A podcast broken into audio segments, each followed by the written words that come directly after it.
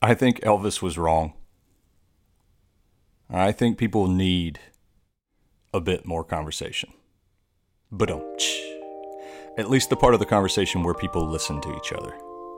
People are remarkable, and their stories are unique to them. This is just my effort to tell about the remarkable people, the makers, the doers, idealists, the humans.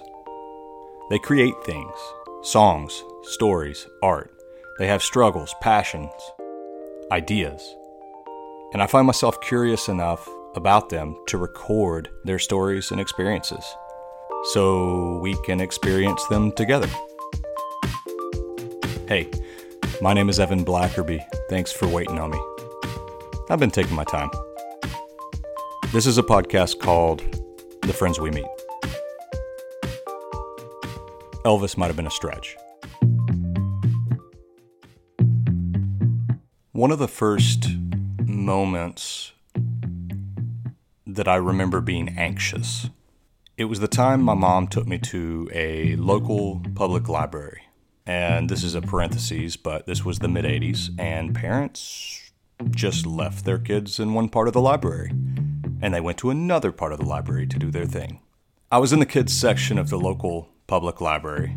I was probably 5 years old or something. My mom had dropped me off. I was playing with some other kids. There was this sort of barrel for toys or something. It wasn't huge, and I loved hide and seek, and I had just enough space to fit into it. I crawled into it. I figured the barrel and the whole world was a safe place. Then some random hoodlum, some rebellious 6-year-old or something like that probably, took the cover to the barrel and placed it on top of the barrel and locked me in. He held it down, and I was stuck. It suddenly occurred to me that I couldn't breathe. I was panicking, I was kicking, I was screaming, and I started crying and pushing on the top of the barrel cover. I was going to be the kid who died at the library in a toy barrel. But I was super scared. It felt real. It felt very real. So on today's episode of The Friends We Meet, we talk with my friend Brian Boggs. He worked for years to resettle refugees. He's a former police officer. He's a poet. He's a father. And I think we could learn a bit from him. He's my friend.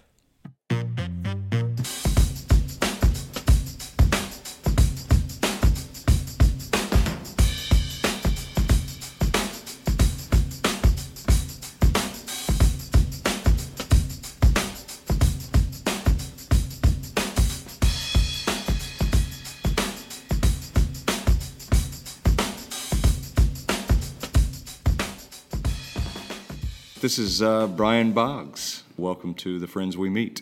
Thank you for having me. I mean, I had to beg you, which was, you know, unsuccessful. Not at all true, actually. Not true. I think I pursued you to get this thing set up. It's true. You mentioned you wanted to do this, and I said, we should host a podcast together. And you said, no, my kids wouldn't be able to listen to it because you don't trust me to control myself. That's true.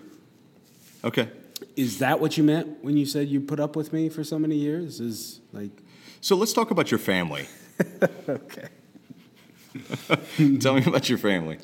I have a wife and 2 children. They are 9 and 7. My wife works. I'm a stay-at-home dad.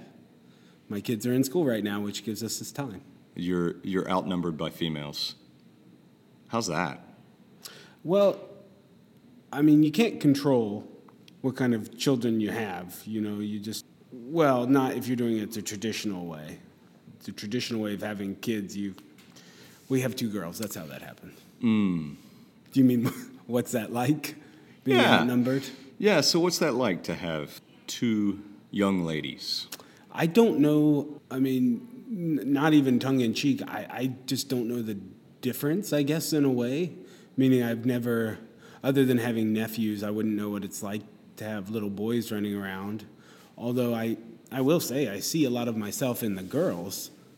I see a lot of myself in the girls, meaning like they seem just as wild as any boys. They fight like cats and dogs. They run, they climb, they like sports.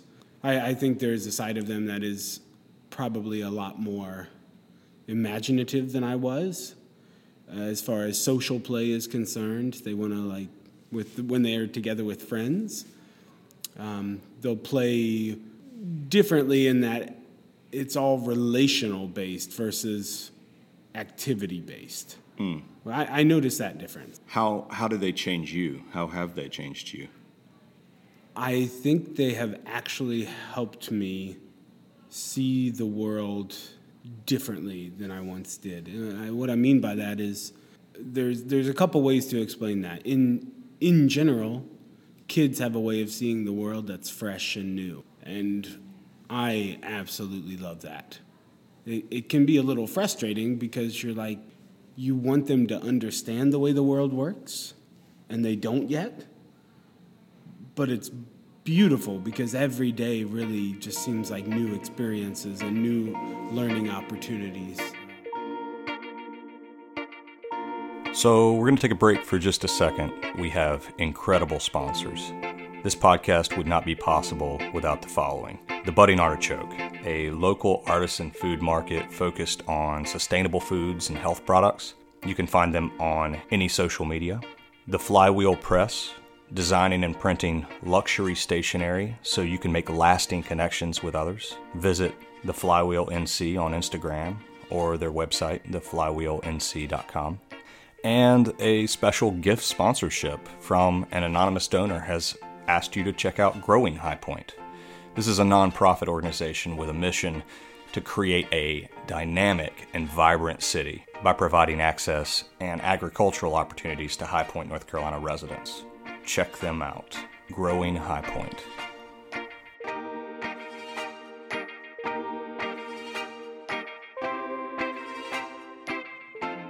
I think there is this element of feeling like I need to figure out how much of the world to protect them from. Mm. And sometimes that can be a little misplaced.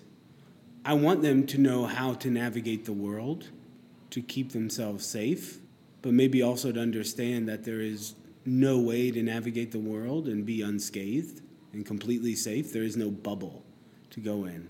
So they have to have the tools to overcome their struggles, but be smart enough to avoid the pitfalls they can avoid.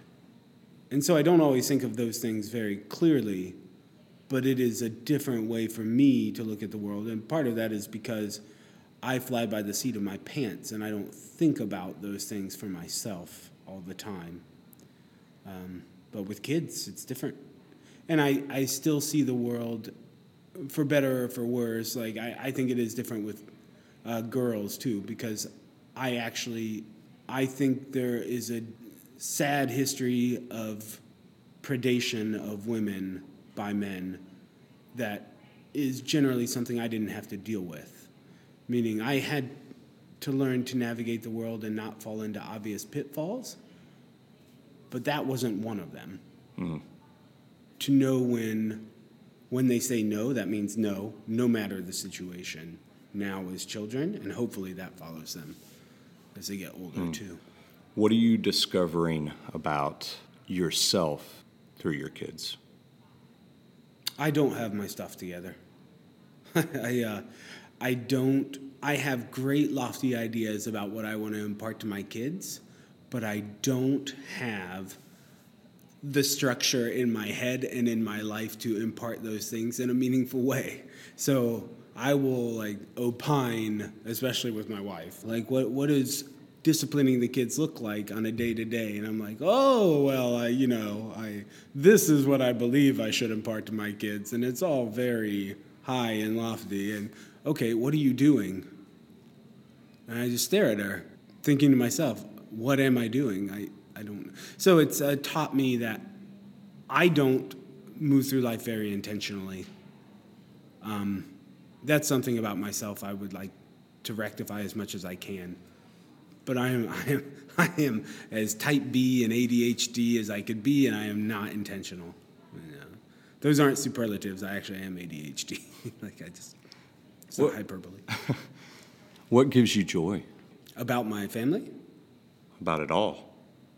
Having kids and watching them experience the world is, oh my gosh. Especially those things that I enjoy, which to some extent is like nature and being outdoors. and watching them discover things and enjoy those things. It's like Christmas morning over and over again, you know? They're like opening the gifts, and it's just exciting. Just their little eyes light up. I think also the time of respite. It's funny, sometimes having kids feels like Stockholm Syndrome, you know, where you love it and you want to embrace it because you start to realize this is going away fast. You're not ever having these moments again. You can't go backwards. There's only forward, and their lives are moving fast. So you want to soak it all up. But then at the end of the day where they're finally asleep and you're like, you look at your wife and she looks at you, and in your 20s that would have meant something different, but now it's like, let's turn on the TV. Our team really can't do this podcast without you. We have a whole group, a community really, of people who support this podcast financially to make sure that it happens. Each episode might be free to listen to, but it's not cheap, to paraphrase Austin Kleon. If this podcast adds value to your life, I would appreciate your support at any level. Join this group of people who makes this happen. Go to patreon.com/thefriendswemeet. That's where you'll find the behind-the-scenes stuff, and that group gets the longer, raw audio interviews that don't fit on the episode and all that stuff. That's patreon.com/thefriendswemeet.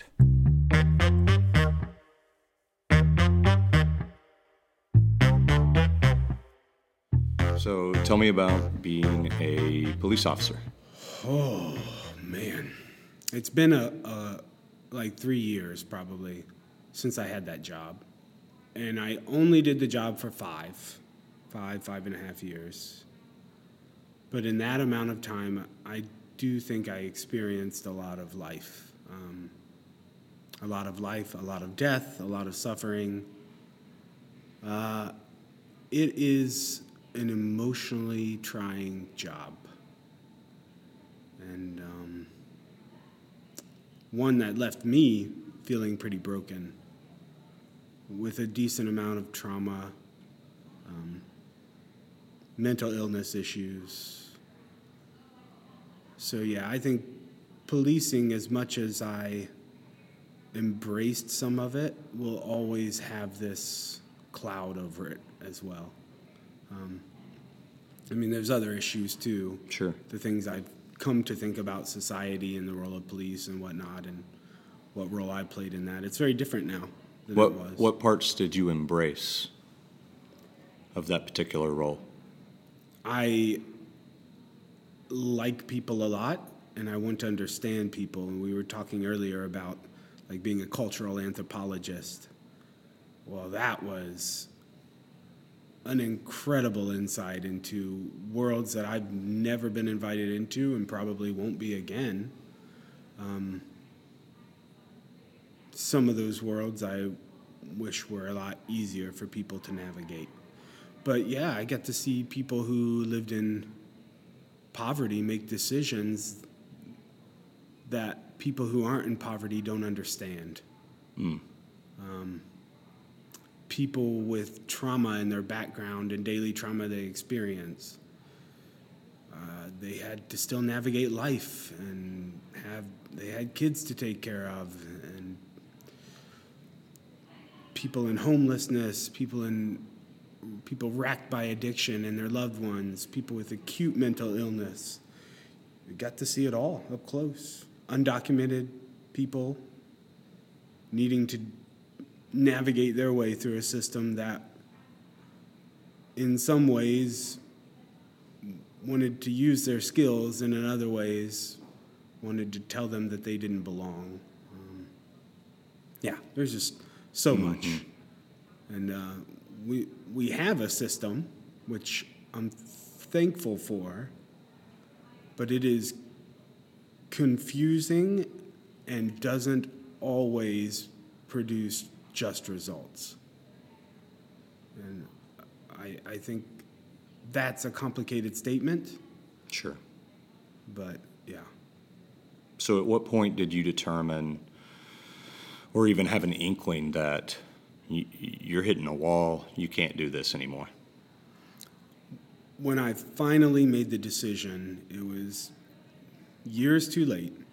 I got to the point, and I remember it. I remember one day I got a call, or I heard a call on the radio. It wasn't mine. I didn't get dispatched to it, but I was the closest unit. And it was a call for an overdose, which at the time we were responding to heroin overdoses, you know, like you might assume we'd respond to shopliftings, like all the time. Usually heroin overdoses mean there's somebody unresponsive, drooling, there's a needle somewhere, you don't really know where that thing is, there can be blood. Those are all became real triggers for me, particularly the needle and blood and whatnot, and keeping myself safe. And so I knew I was the closest one to that call, not by a long shot, but I was. And I just thought in my head, I can't do this. I just can't. I can't go. I ended up going. Thankfully, was not the first one there, because I got there and the person was like still out on the ground, a total mess. And yeah, it was to the point where I realized I couldn't properly give first aid and life-saving treatment, that I was like, dude, what are you doing? That is, especially in the cases of overdoses and whatnot, that's a primary function. What is the point of you putting on the uniform if you can't help people by saving their life? So I had to go tell my superiors, who had no idea. They had no idea I was experiencing any problems. I had to go tell them I couldn't do this thing. And so did they believe you? I mean, was it one of those things where it was a shock to them, I'm sure? It was a shock, but at the time I didn't know exactly what to do other than I can't do this job. So I put in 2 weeks' notice. I handed in my resignation, said I can't do it anymore. My supervisor at the time said he was shocked. He didn't know I was struggling and told me, well, okay, I have nothing else for you but to go on patrol, but if you ever feel like you need to go home, just go home. And so I actually ended up on the street for a couple more days until his superiors got hold of it and immediately took me off the street and put me behind a desk. And I mean, it ended up working okay. I ended up not resigning right away. I worked a desk job for 6 months and whatnot. Was that relieving? Humbling? What was that period of time like where you were like working at a desk when you were out on the street? It ran the gamut of emotions. It was relief in that I wasn't dealing head on with situations that terrified me and left me with anxiety literally for hours. I would just struggle during the day, and I didn't have that to the same extent. I was bad off enough that I couldn't function well even in an office environment, though, because I couldn't control it. Mm-hmm. Sharing bathrooms with people and touching other people's mail and whatnot. I had become so bad I couldn't touch anything without needing to wash my hands. And mm-hmm. It was actually very hard even to be in an office environment. So you've described a little bit of it, but we're describing obsessive-compulsive behavior, correct? That, and I got diagnosed with something called panic disorder. Okay. On top of that. Okay, so tell us what that feels like, what that looks like for you. Obsessive-compulsive disorder can manifest in a lot of ways, but my understanding is a common thread that everybody will have are thoughts you can't control. So essentially, it's not like somebody talking to you, so it's not similar to schizophrenia in that way, but your mind is wired a little bit differently than other people's. And so a particular part of your brain will send hormonal signals that make you panic or have anxiety. In the same way, if a person without this issue saw there's a fire, you would have a response of adrenaline, and you'd run. You'd pull a fire alarm and run away. People with OCD see fire when there's no fire. So you get the same adrenaline response, and you can start. In my case, I was panicking, probably nearly having full-blown panic attacks. Didn't know that, but my heart would start pounding. I just have this horrible feeling that the sky was falling. That's the best way I can describe it. It's not. I mean, I knew I wasn't being shot at or something crazy like that, but my body was reacting as if I was. Mm. My body was reacting as if something terrible is happening to me. And I could just be sitting in a car.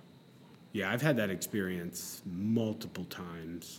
It isn't daily anymore, whereas I think I was getting to that point where it would be daily, where I'd have to just... I couldn't be comfortable anywhere but in my own house for a while. Usually with OCD, too, there is some sort of component where if I don't do this action... this horrible thing will happen, and they don't have to be related at all. So if I mean, it could be in, for example, I check the stove multiple times at night to make sure it's off, because if I don't check the stove, there's going to be a house fire and my whole family's going to die. But it doesn't matter. I still can have the same amount of anxiety if I check the stove 10 times, because your brain doesn't shut that off. And that's every day still? Yeah, I have anxiety every day. Coming into this space, touching things, putting my stuff down on the table. I look at the table first to see if it looks clean. Are there smudges? Is there something dark that could be blood? What do you find helps it and hurts it? So the things that hurt it are, there's probably a lot of them. Some of it is not recognizing it. So the anxiety mounts. It doesn't stay the same amount. And if I don't recognize it and deal with it, it will build and build until I can't control it. And then that's when I'm yelling at my kids for no reason. And they don't understand. I don't blame them. Or I basically bottle up and am useless to everybody, including myself. So on the flip side of that, if I recognize what's happening, I can stop and think, okay, no, I'll do this. I'll have this conversation with myself. Hey, Brian, you don't need to freak out. You're okay. Recognizing what's happening is huge. The same that not recognizing what's happening turns out to be huge. Medicine, I would, partially for reasons that this problem can lead to terrible depression, which it did with me. That's the first thing that led me to taking some medication that helps mitigate first the depression, which was really dark, and but also a little bit the anxiety. It helps ease that a little bit. So medication, recognizing it, therapy is big for me. I've been in therapy for a few years now and don't intend to quit. As long as I can do it, that's always going to be helpful. Yeah, getting over the hump of talking about it. Yeah. I'm not the only one. Yeah, it's a little embarrassing to talk about it in such stark terms, or like the specifics can be embarrassing because it's not rational. I don't really need to look at the table and think, oh, is that blood? Oh, am I going to get X disease from that blood? It's not rational. It's embarrassing. But I'm not the only one who deals with anxiety and OCD. And talking about it has been somewhat... anxiety reducing and somewhat empowering too. It's also, it offers a way to connect deeply with people who struggle. I don't have to have the same struggles you have, but I'll be honest about the struggles I do have, and I think that helps. You said something really interesting where you said your brain just works differently. I like that. Yeah. Yeah, so my understanding is that it is a physical difference in your brain's chemistry. So it's not like something that can be shut off, and it's not like I could actually take a pill and have it go away. There's not a cure for it. There are coping mechanisms. So it's that realization, which can be kind of crappy, but it's also true, and I can live with it. I can move forward and continue to get better. What do the next few years look like for you? Well, I don't think it'll surprise you. You've known me well enough to know. that I don't have an answer for you. I'm figuring things out somewhat as I go, but somewhat more planned than before. And all I mean by that is I actually have methods for thinking through things. I've been writing a lot of poetry, which I love, and it helps me get all my thoughts out on paper, or it helps me focus enough to get some thoughts out on paper. I've never been a person who I don't even do New Year's resolutions, let alone like a 5-year plan or something like that. The next few years, hopefully look like me becoming a better me, a better parent, a better husband. It's all just hopefully learning in each area of my life and just incrementally adjusting as I go. So yeah, I mean, hopefully it's a better period of self-reflection. I know in my head there could be another period of real darkness. I don't know what's going to happen, but I think I'm more ready for it than the last few years. I'm more okay with struggle. Yeah, I think I'm more okay with saying yes to things, too. Like meaning, what? This. Like looking for something outside the home to do now that I feel a little more comfortable. Like I work in your greenhouse only a couple hours a week, but I love it. Yeah, so the next few years. I mean, that's the best I got. I don't know. I have no idea. I'm okay with that now. So you mentioned writing. Yeah. What does that do for your brain? Yeah, that's a big thing. So I think it has allowed me to sit and watch and focus. So what's going on around me? Maybe it's my way of meditation. Maybe my way of prayer. In some ways, me trying to meditate or me trying to pray is me being distracted. In so many ways, but I can sit and write out thoughts, hopes, wishes, struggles, ideas. It's a point of focus. Would you share one? Yeah, I can, sure. And I have to find one that, conforms to your decency rules. I don't know if we can bleep out specific things. Yeah. Oh, yeah. Here's a short one.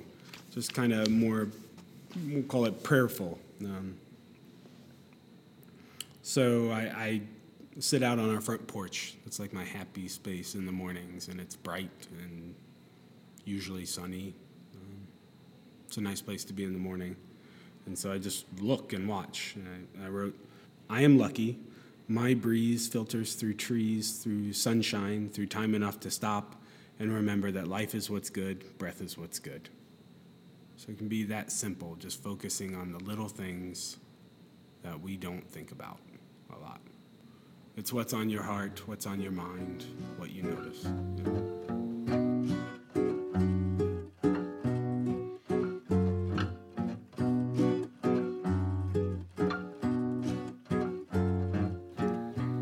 It's been hard the last couple years with COVID and whatnot, and sort of an explosion of mental illness. And like my gripe is, I used to be special, and now everybody's got a problem, and I don't appreciate that. I'm just being silly. But life has to go on. You're either gonna sit on the train tracks and let yourself get hit by the life train over and over and over again, or we jump on the train and we ride it. But, I mean, there are tools you can use. Like I mentioned therapy specifically for me, writing. Oh, man, don't avoid community. That is a killer. So you need to find friends who can, if they can't understand, at least will listen. That is a big deal, especially in times like this, where a lot of the mental health issues stem from separation from people. Find your core group that you're comfortable with and see them as much as possible. Yeah, I think some of my lowest times, especially in the past couple of years, have been just feeling like I don't have enough people around me. But sometimes there's something you can do about it. Call somebody, Tell them if you are willing to put yourself out there and say, look, I'm having problems and I need to hang out, I think most people would actually be like, okay, well, I can fit you in. Let's get coffee. Let's do something. I have appreciated your friendship, and I appreciate our conversations. Thanks, Evan. Thanks for having me. I appreciate you. Can you hear this? Thanks again to our Patreon community of supporters, producers, sponsors, all those who donate $25 plus per episode. Simply incredible. I'm not going to embarrass you right this second, but you deserve kudos. Thanks, you guys. We are hosted on Transistor FM. They have been flawless to work with. Amazing community of other podcasts. Highly recommend them. Many of our episodes in this season are recorded at Congdon Yards in High Point, North Carolina. Thanks for letting us take up your space. And this is a Human People Creative production, encouraging remarkable people to turn beautifully polished and far-fetched ideas into gritty and impactful realities. And thanks to you for being a listener, aka a person who listens. You took the time, and I hope it added something special to your day. See you soon.